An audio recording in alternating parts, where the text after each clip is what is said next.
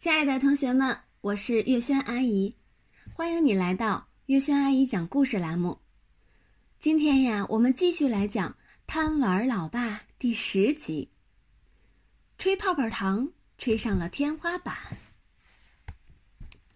马小跳今天又闯祸，他把教室里的金鱼缸打碎了，水流了一地，几条金鱼在地上乱跳。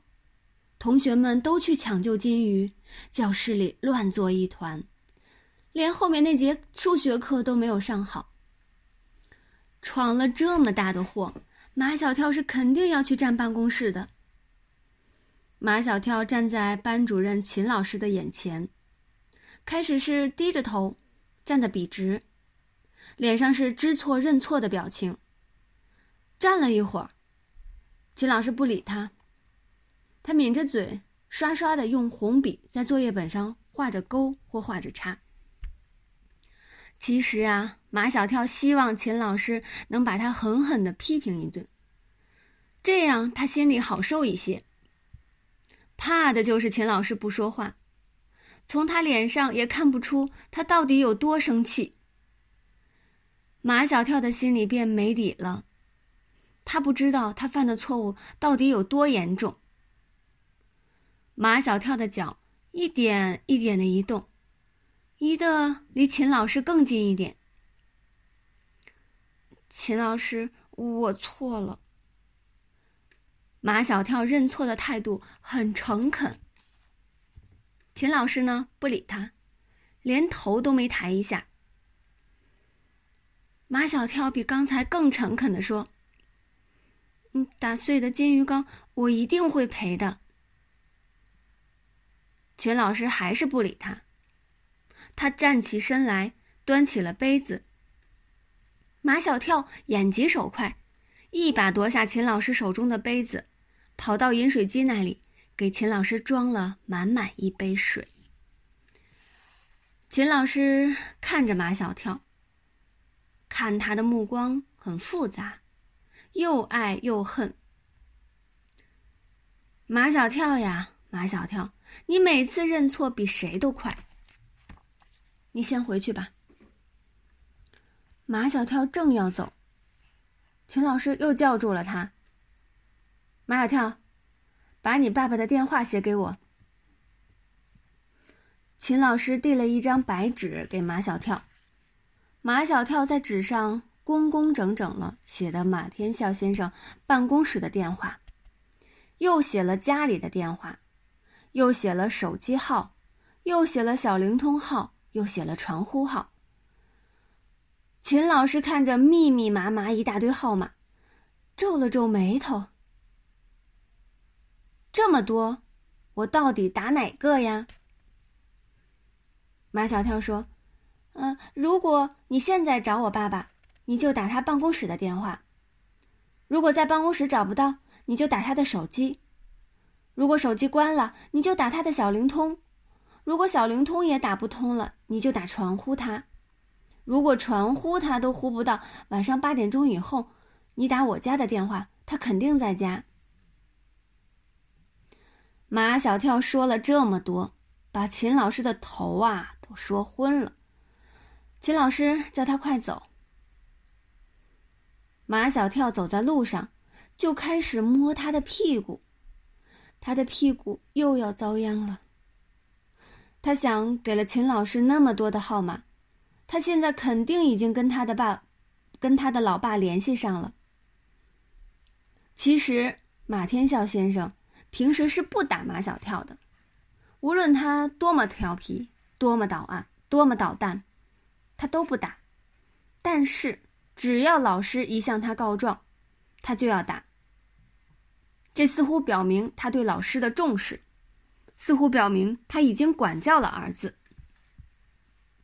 回到家里，马小跳把所有能够打他屁股的东西，比如那根长尺子，比如擀饺子皮的擀面杖，再比如掸灰尘的鸡毛掸子，通通的藏进了他的被窝里。后来。马小跳又在厨房里发现了一根铁棍子，想把它藏起来，又一想，他老爸绝不会用这样硬的东西打他的屁股，因为这样的东西会伤骨头的。所以马小跳没有去管他。忙了这么久，马小跳觉得好累。他躺在沙发上，突然好像发现他好傻，藏这样藏那样，为什么不把自己藏起来呢？只要他消失了，无论他老爸想用什么东西打他，都打不成了。马小跳要把自己藏起来，他已看好了一个地方，就是那个悬在卫生间上面的储物柜。这个储物柜啊，不大不小，刚好够马小跳藏进去。他搭了个梯子，爬进储藏柜，把门关起来。他想象他老爸回来找不到他，那着急的样子，那伤心的样子，也许他还会哭。从小到大，马小跳只见过他老爸笑，从没见过他哭。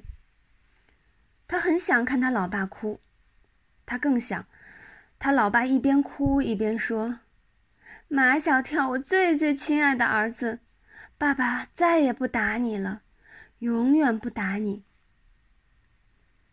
这时，马小跳就可以从储藏柜里堂而皇之的出来了。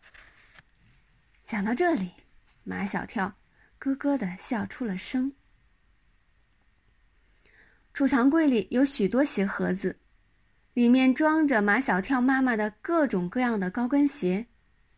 他妈妈至少有几十双高跟鞋，穿不完。就放在储藏柜里。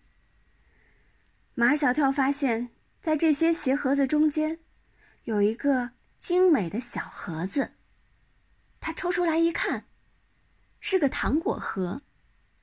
这是他找了好多回都没有找到的糖果盒，是一个大鼻子外国人送给他老爸的。前些日子，马天笑先生说马小跳老犯错误。等他表现好了，再把这盒糖果给他。嘿嘿，老爸把糖藏在这里，还是被马小跳找到了。他想，反正他已经犯了数不清的错误，再犯一个也没什么了不起的。马小跳几把就撕去了漂亮的标包装盒，包了一颗糖放在嘴里嚼着，糖的味道很复杂。说不出是什么味儿，又绵又软，而且越嚼越多。原来是泡泡糖。马小跳用舌头一顶，就吹出一个泡泡来。那泡泡是透明的，泡泡已经很大了，可马小跳还在吹。巨大的泡泡顶开了储藏柜的门，轰的一声。泡泡拉着马小跳从储藏柜里冲了出去。马小跳以为他会掉在地上，可是他没有掉下去，他的头顶紧紧的贴在天花板上。马小跳整个身体都悬在天花板上，他的头顶可以自由的在天花板上旋转，从厨房旋转到卧室，从卧室旋转到客厅。这时，马小跳听见外面的楼道上有咚咚咚的脚步声。那是马天笑先生穿的大皮鞋。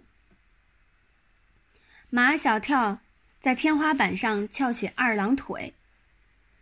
他要看他的老爸究竟会干些什么。马天笑先生一进门，顾不上换拖鞋，就开始找打马小跳屁股的东西。找尺子，尺子没有了；找擀面杖，擀面杖没有了；找鸡毛掸子，鸡毛掸子没有了。最后在厨房里找到那根铁棍子，他摇摇头。哎，不能用这么硬的东西打马小跳的屁股。于是他又把它放回原来的地方。找不到打马小跳屁股的东西，马天笑先生这才想起，他应该先找到马小跳。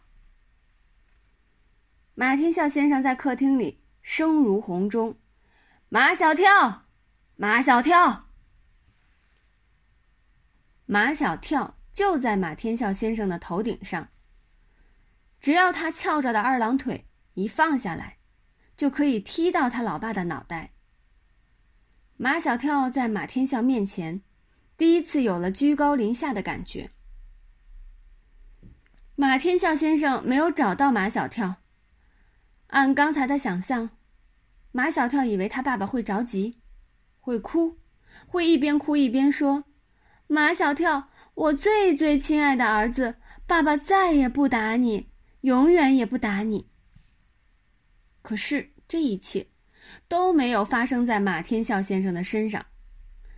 更让马小跳意想不到的是，他爸爸居然买了披萨饼回来。他用刀子切披萨饼，切一块儿吃一块儿，一个圆圆的披萨饼，眼看着已经被他吃去了一半一半儿。马小跳的口水直往外冒，他忘记了他在天花板上，他大声一叫：“老爸，给我留点儿。”马小跳一说话，嘴里的大泡泡就跑气了，他从天花板上落下来，正好落在放天放披萨饼的大餐桌上。你你你从哪儿来的？马天笑先生就像对外星人一样，用切披萨饼的刀子指着马小跳：“，你到底从哪儿来的？”